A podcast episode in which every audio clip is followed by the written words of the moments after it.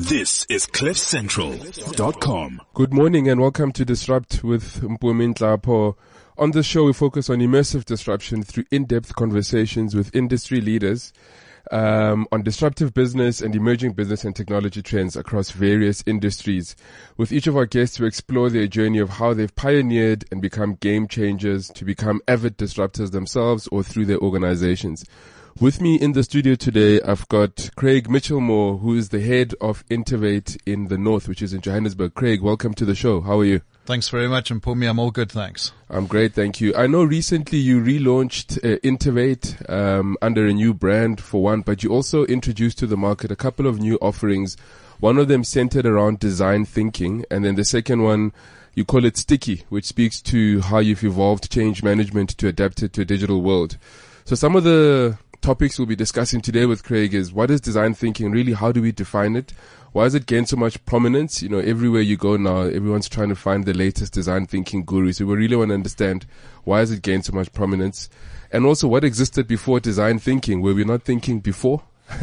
So it'll be interesting really to explore some of these and more questions and topics with you, Craig. But firstly, Craig, just a little bit about yourself. I know you're heading up Intervate, but just a brief, your background.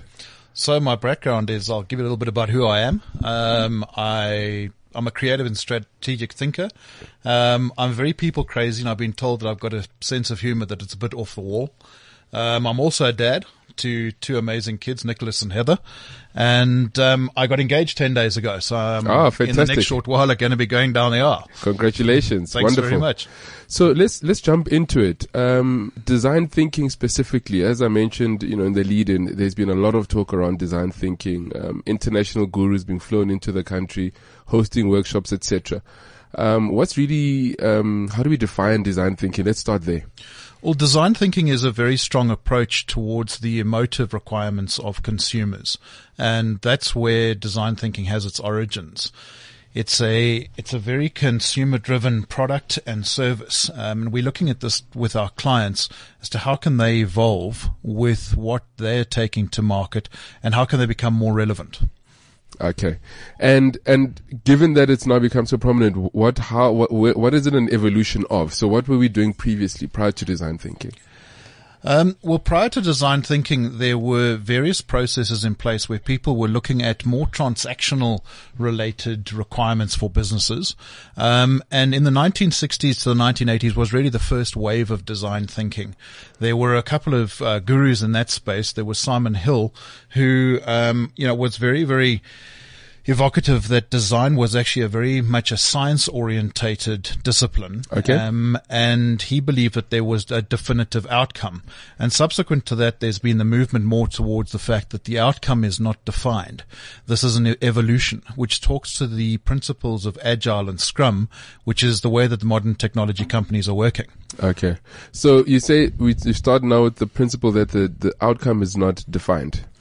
So the outcome, when it's not a defined outcome in terms of that is the end game, you have the design process, you ideate it, you prototype to it, and then from there you can evolve beyond that prototype.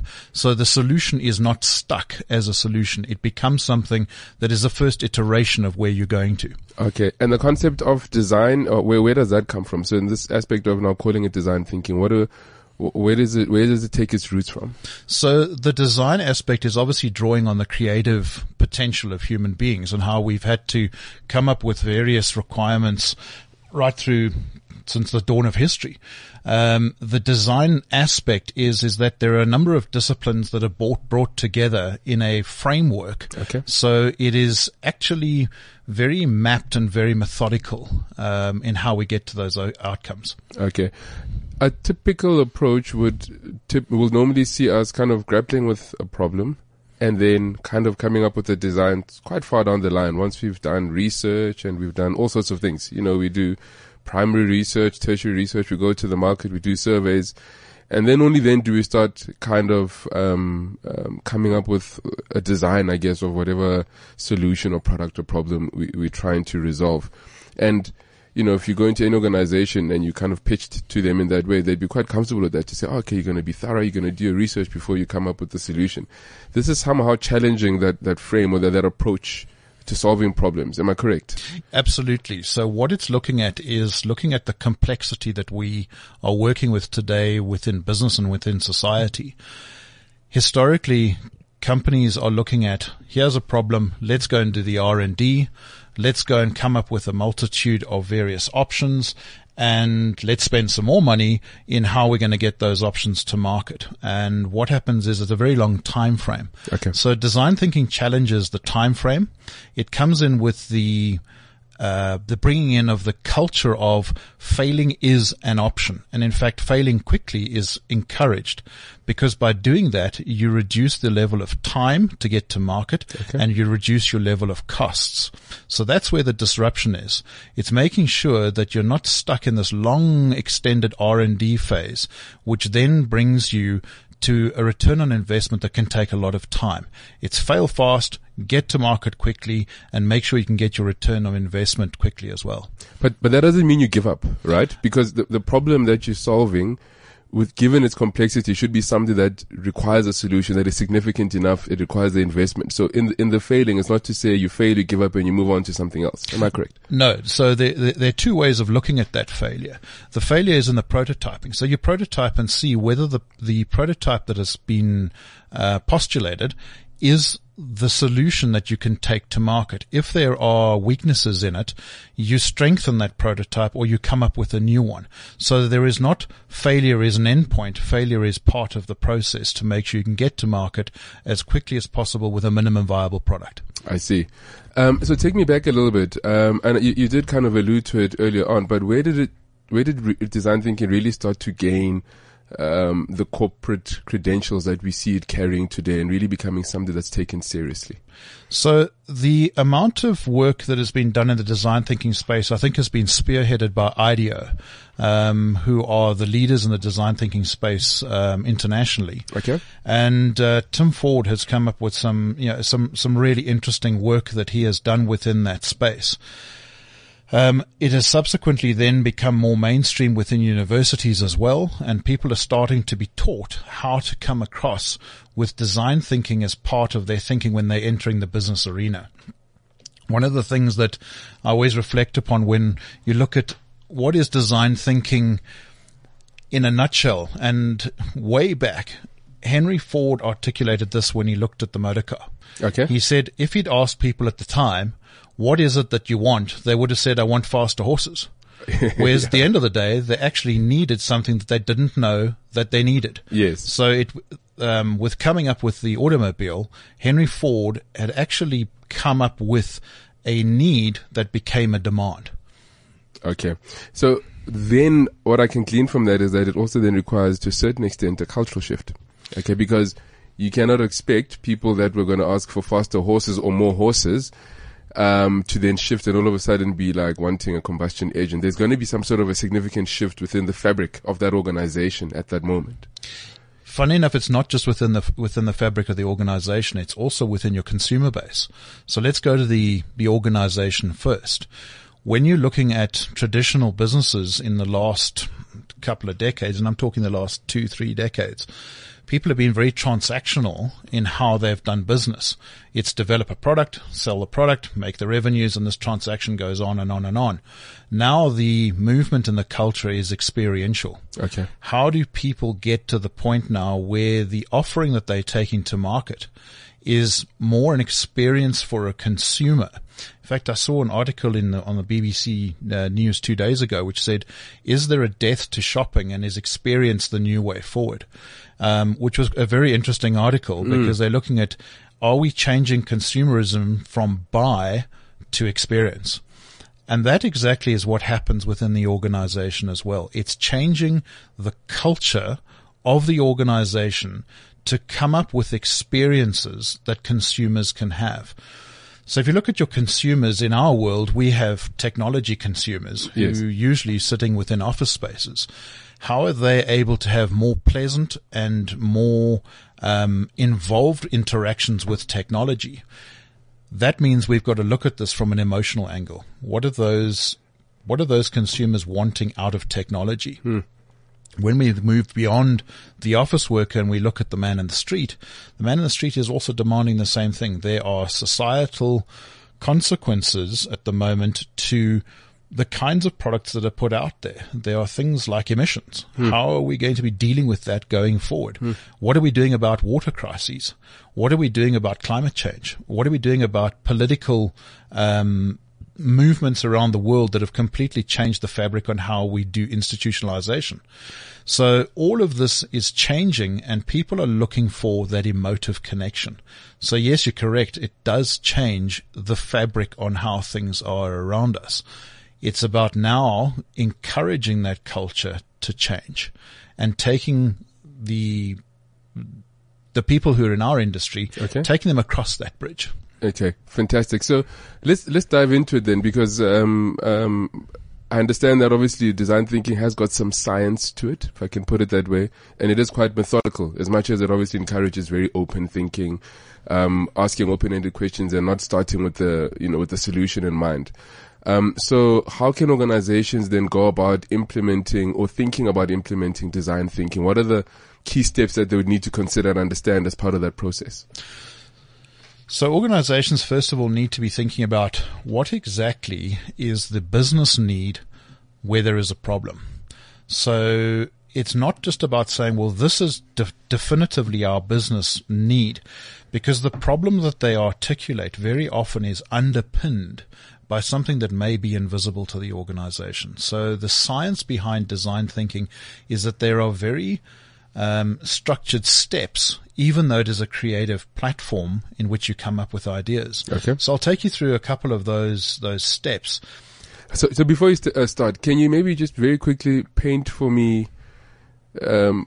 what it looks like? You know, so what type of it is it? A boardroom environment? So when we're now going to engage this design thinking approach, as you go through the steps, maybe just also share with me. What the mood, the feel, the environment within which all of this is taking place. All right. So we try and set up the most relaxed environment as possible. We don't necessarily only have this at our own offices. We take this out to our clients. So we are mobile in how we do these workshops and sessions with our customers. The setting is definitely very relaxed to get people to come up with different ideas, that they're not sitting within the parameters of what they know. Okay. We encourage them to come up with their thoughts in very, very short phrases, if not one-word statements, rather than going into a solution mode where they start to look at, here is a problem, let's come up with a solution. We bring them back from that and we start saying to them, we need to understand at an empathetic level what's going on inside of our business or outside of our business and how we're going to meet this business demand. Okay. So was that then be the beginning of it, the empathizing with the challenge? It would be the empathizing, but before we do that, what we do is we actually go out to our customers and we hold sessions for 2 hours with their stakeholders to introduce them to design thinking, because a lot of people think that this is something that we're going to go along with. One of our clients said to us, well, I thought I was going to be doing pretty pictures. And this is not a pretty pictures environment. Yes, coming up with it graphically and artistically is part of the process, but it's not the process. So we take them through the expectations that they can experience with, this is what design thinking is in terms of the start of it, what are we going to go through, and how are we going to get to that outcome. And we encourage them to bring people into the room who can come up with that broader thinking that's around them. So it's not necessarily just the clients that we have that are going to be in the room. We even encourage them to bring their consumers in, their end consumers, man in the street, bring them in, because they're going to give you a very deep insight into the experiences that they are having with a customer's shop, its products or its services. Ultimately, whatever they're going to come up with needs to improve their experience and their journeys with that particular organization. Absolutely. Okay. So the first step would then be empathizing. Yes. Okay. So can you maybe just talk us through then the steps so that we get a feel for how this works? Sure. So the empathizing is first looking at, so what does this consumer want? What are the needs of that consumer? How do we break that down, and how do we get to a persona level that our customer can be identified with when we're looking at a mass aggregation of consumers? So you're looking at a given persona with multidimensional facets, and how are you going to go into this process and give them the answer that they require? We then define exactly what that is with the user's journey through the experience that they have with our customers. So we're looking at our customer's customer. What Yes. is the experience they're having as a user journey from beginning to end with them? Out of that, we're then able to clearly define what that business need is okay. and what the business problem statement has been.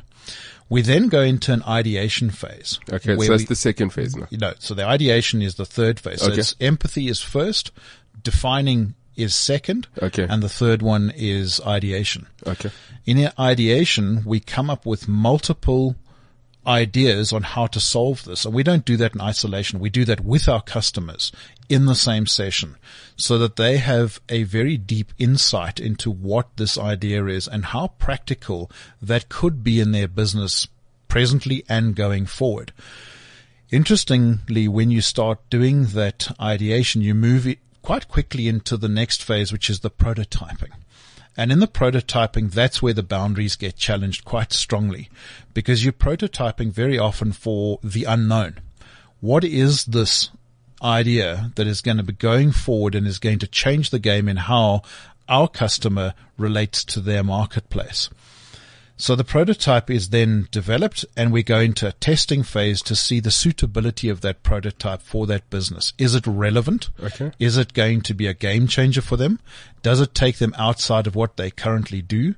Is it breaking boundaries and disrupting in ways that are completely new and need to then have another business need met in order to get that to market?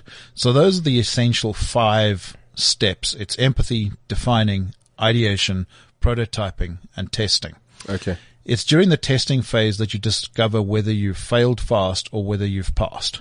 And if you failed, well, then we go back into prototyping until such time as we can quickly come up with a solution or a product that is ready to go to the next stop. The next step within the process, which is testing and then final approval to go to market. Okay. So listening to it, it sounds, pretty straightforward. It sounds pretty simple.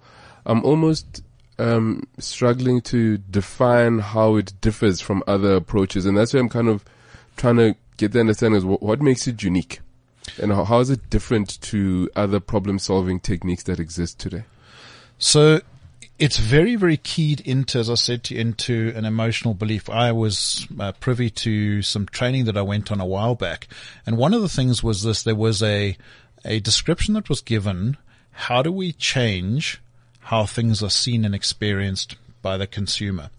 And in this, there was a case study that was done with General Electric, who were in charge of building MRI machines. Okay. And if you think of an MRI machine is really a medical device that is going to give insight into complications that somebody's having with their health. Yes. When you look at the business angle, there was a major business concern in that MRI machines are requiring that return of investment to be linked to the number of patients that go through the MRI. And one of the blockers they had was when children have to go into MRIs because of the nature of the machine. Yes. The machine itself is actually quite a scary thing to do. It's very intimidating. Very intimidating. It's a cylindrical tube that you put into. There's claustrophobia. There's strange noises, and you're putting an ill child into the machine, for scanning, and it can become very, very intimidating. So General Electric happened to use design thinking and went down the road and said, how do we take this normal, in inverted commas, and change it to something that is not normal, but improved? And how do we get the emotional buy-in?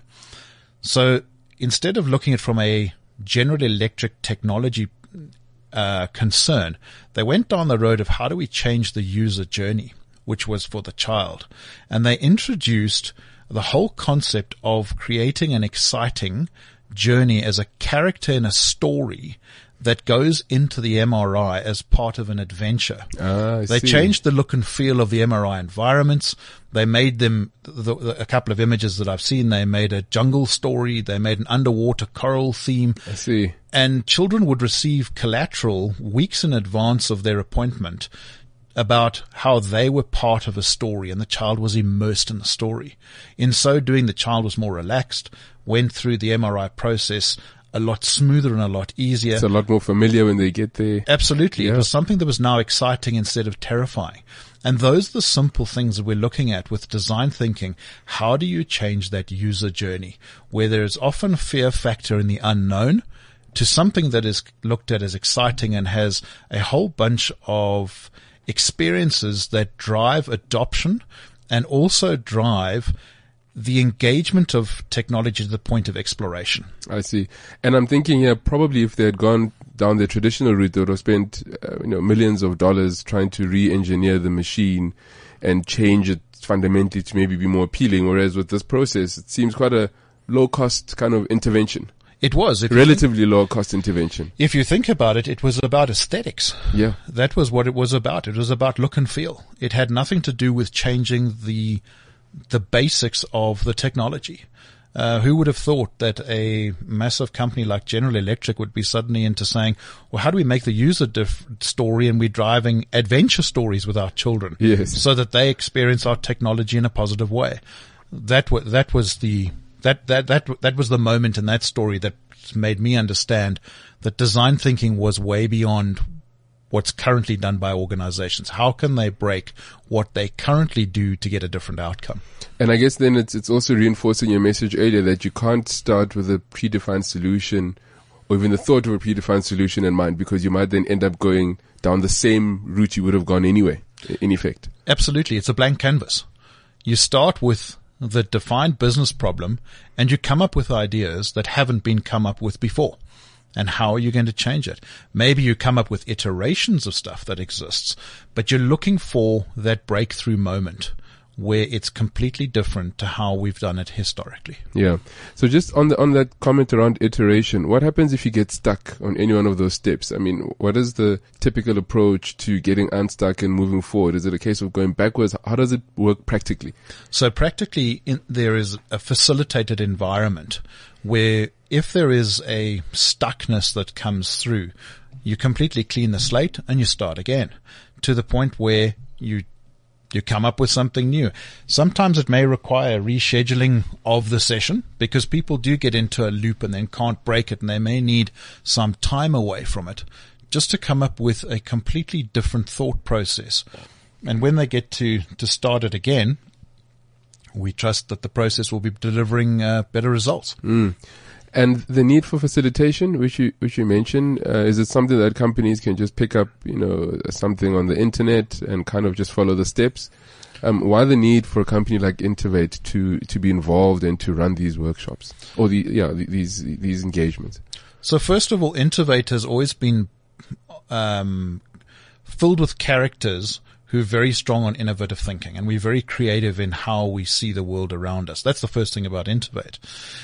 We introduce facilitators into these environments so that from outside of their fishbowl, we're able to facilitate something that does bring something new and fresh to this. Okay. Organizations very often, if they want to facilitate their own business problem, they get locked into the fact that they're still doing what they've always done. Yes. So it's bringing that fresh thought, that fresh air to this, and making sure that they have the ability to follow the methodology and the framework that we have. Okay.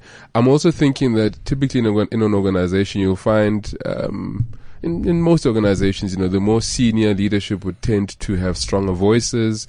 And if you're trying to create this all-inclusive environment, with people from the very entry levels of the organization to, board level members, if it was run internally, you might struggle to make sure that everyone's voice is kind of engaged equally. Yeah, I think if it's done internally, people do have that, the power lies in the title.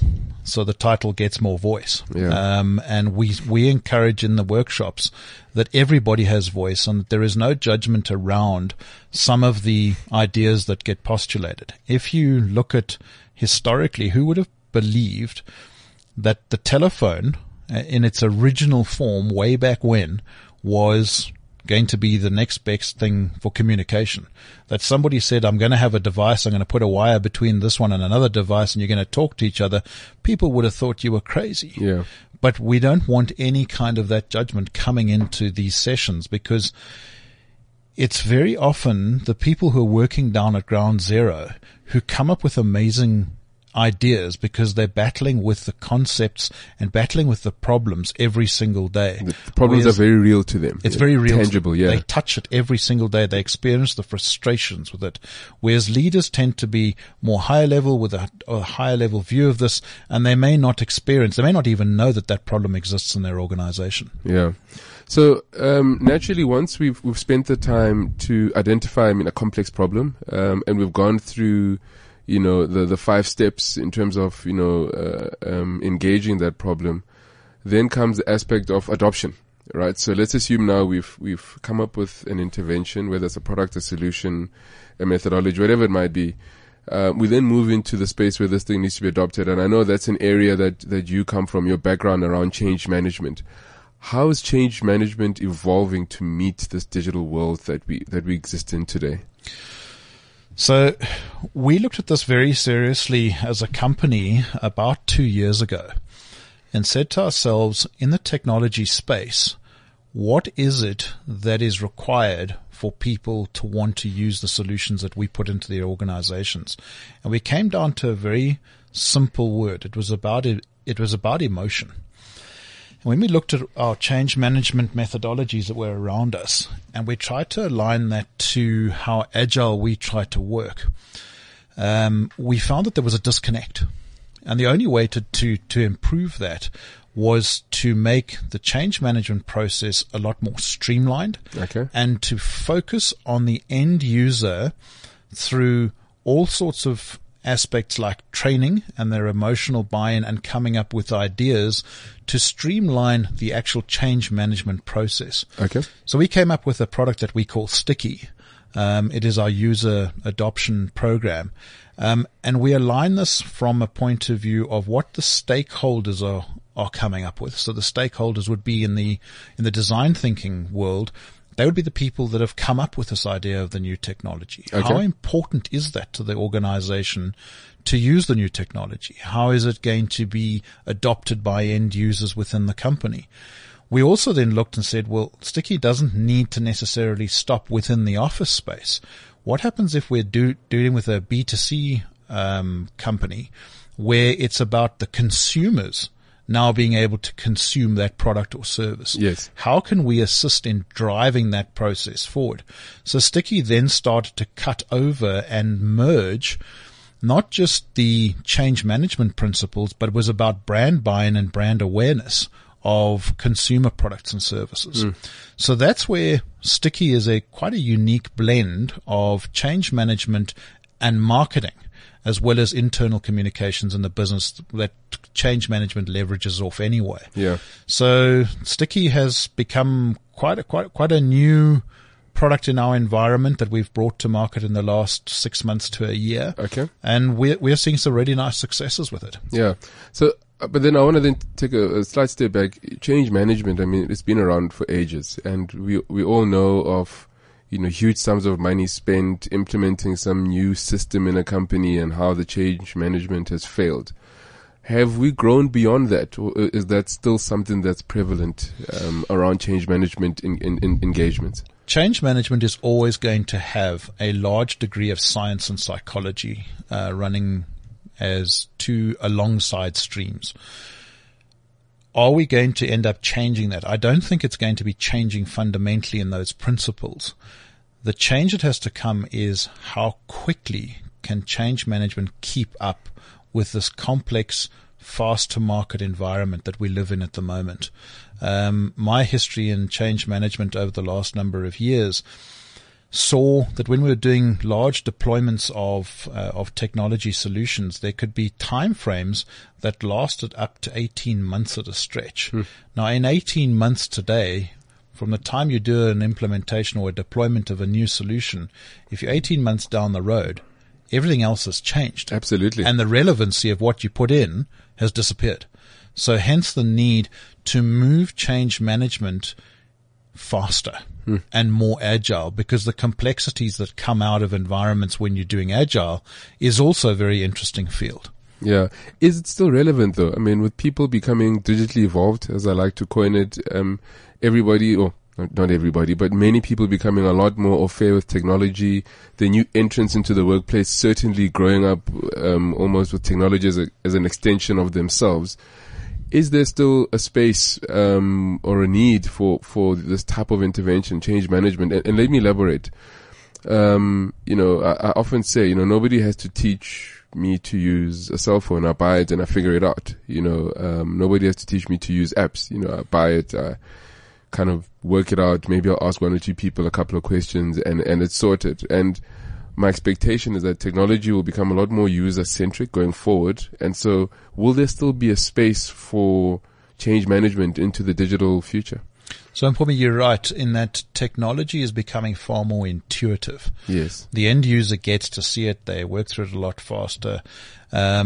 But from a point of view of change management's relevancy, in fact, if anything, I think that change management is becoming more and more relevant. Okay, sure.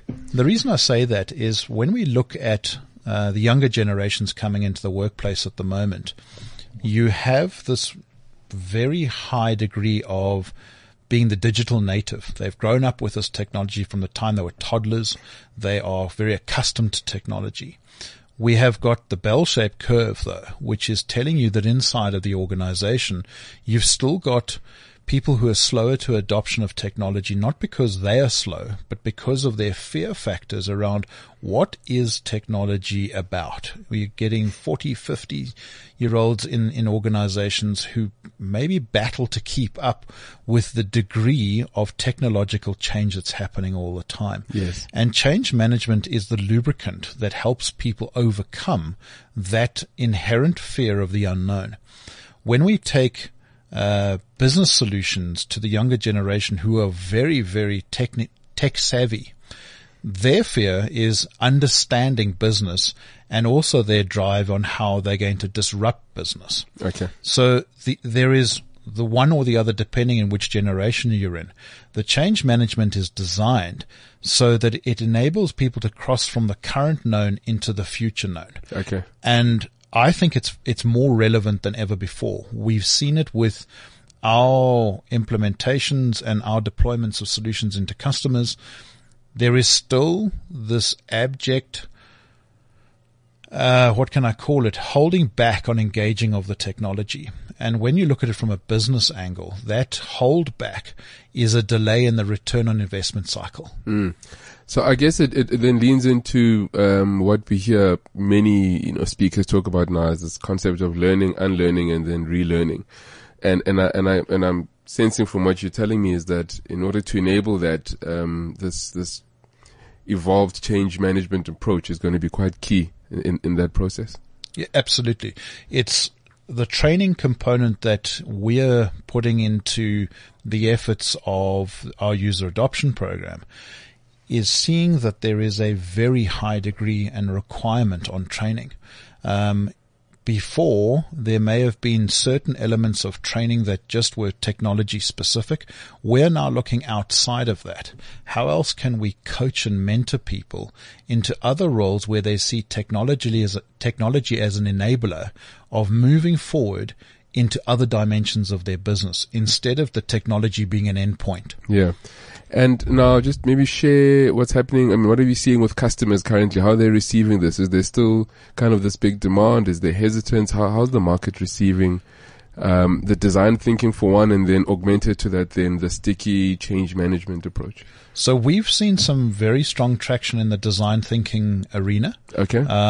Customers are really excited that there's a completely different way of looking at things. Recently, we were doing design thinking workshops with one of the prominent retailers in the country, and they started off going down a road where they said, all we want to do is we want to come up with a given set of outcomes in this space for our stores. Okay. And we went down an 8-hour intervention with them. And out of that workshop came 3 different proof of concepts that they wanted, because they suddenly branched out further. So they still got what they wanted in terms of adding something new to their stores and their environment in the stores, but they also wanted 2 completely other different solutions coming forward, which was really, really exciting. Yeah. We've also seen how we engaged with a financial services company a couple of months back, and we put it to them that they needed to come up with some different ideas on how they're going to engage the consumers and how the consumers are going to onboard into their environments. And it was really interesting.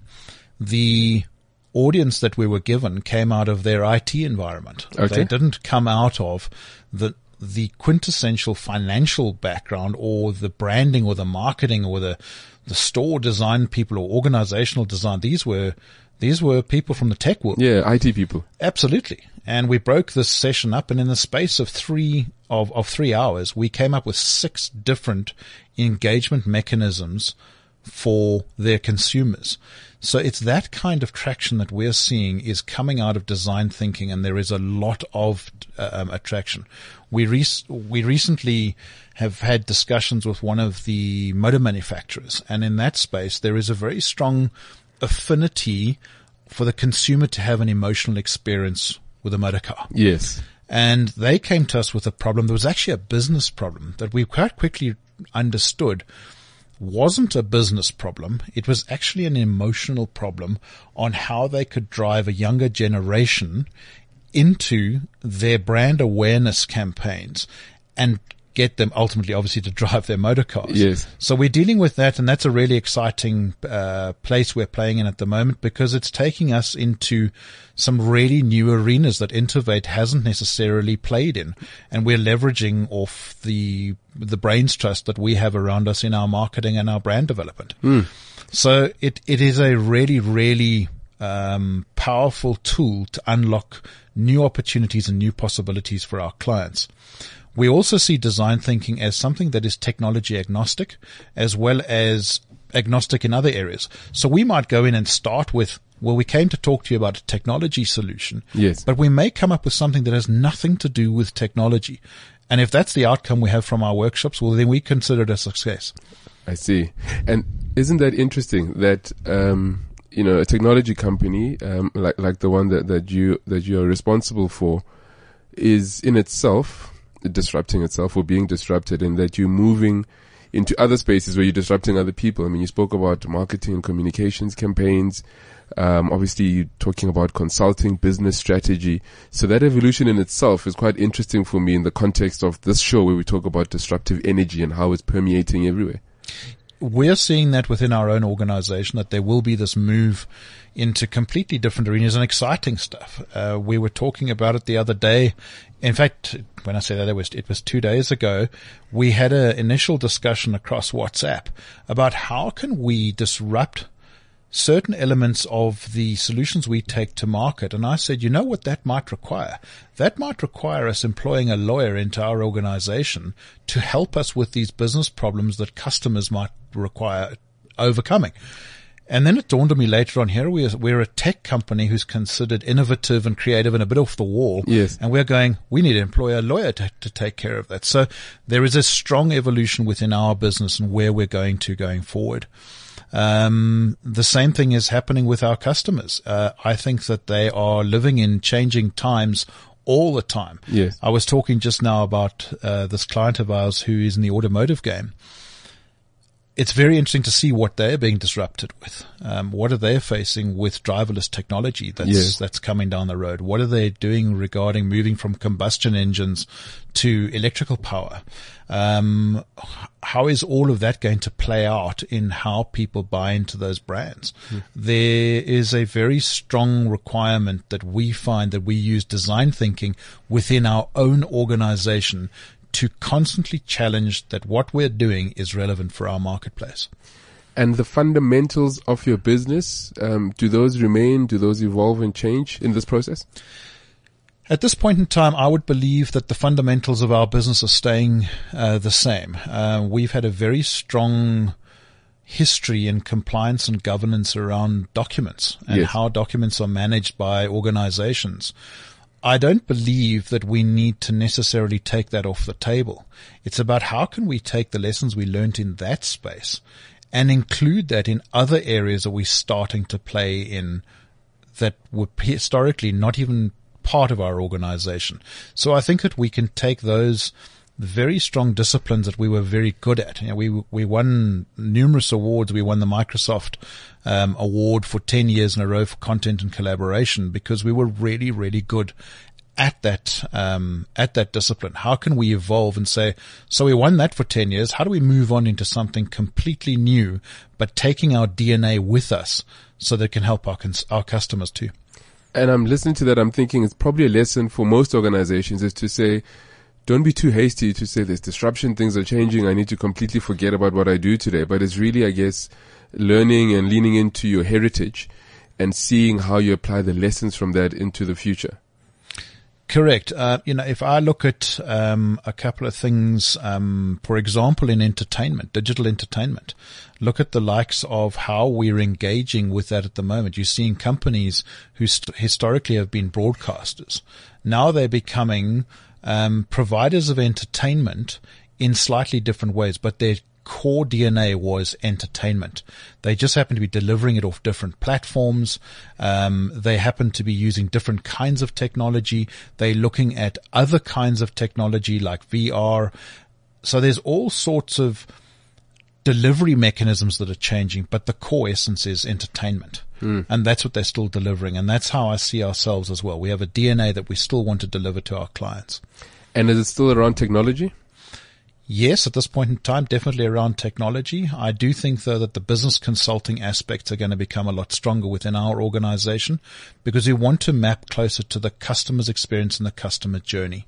We're wanting to understand our customers a lot better end to end. Yes. Instead of us getting to a point where we just deliver a technology solution and then step back and wait for the next technology solution requirement to come along. Yes. It's about taking them down that and experiencing their business with them. It's a more intimate relationship. Absolutely.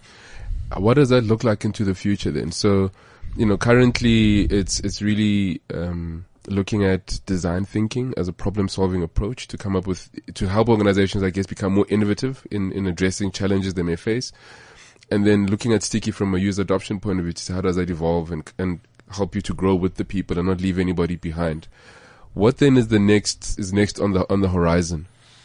So next on the horizon would be looking at a number of technologies. We're looking at the virtual reality and augmented reality world quite strongly at the moment. We do believe that with the move to cloud, as where tech is going at the moment, it's going to enable us to bring a lot of those solutions into the workplace in how you're going to find workforces more mobile, working more remotely. How are they going to interact with company systems in ways that look a lot more exciting than just sitting at a laptop every day? Yes. We are looking at how can we change the dimension of the relationship with our customer? How can we have that a lot more intimate, a lot more experiential with our clients and understanding their businesses and seeing how we can take our tech know-how and our business consulting know-how and map the two together? Okay. At the risk of us now using terms AI, VR, and just assuming that we all, you know, understand them the same way, what will that look like and mean in your world? Because, you know, there's a lot of terms that get thrown around, and, you know, us techie people tend to do that a lot. Yeah. I want to understand better what that means in your world going forward, and what will that look like? Can you share some examples, some stories perhaps of things that kind of will give us an idea of what that will mean or look like? So something that, and I'm sure we've got better brains in the world than mine, looking at these kinds of opportunities. What does the existing workspace look like for somebody? We are all plugged into LAN cables, and we've got Wi-Fi, and we've got desktops, and we've got chairs, and we work at the office. How is that going to look going forward if we were to take away the laptop and we were to bring in virtual reality? How are people going to have gamification around how they engage with a business system? How does working with an ERP system that can be interesting to a point and boring to a point? Yes. How do you change that experience? How does it become something where instead of somebody doing the rote plug in every single moment of their day, where it's almost methodical to the point of robotic. Yes. How do you change that for the human being? Because the bots are coming that are going to take over that methodical, linear, process-driven work. Yes. Those are the kinds of questions we're starting to ask. How do we change how somebody engages with technology every single day? Because that's what they're engaging with for the majority of their awake hours. They come into the office, they're sitting down, and they're doing the same environment all day long. Mm. There has to get to a point where people are bored with it. Absolutely. And I guess it's also then going to require an enhancement of the human relevance within these potentially linear and kind of, you know, mundane tasks that the bots will eventually take over and do.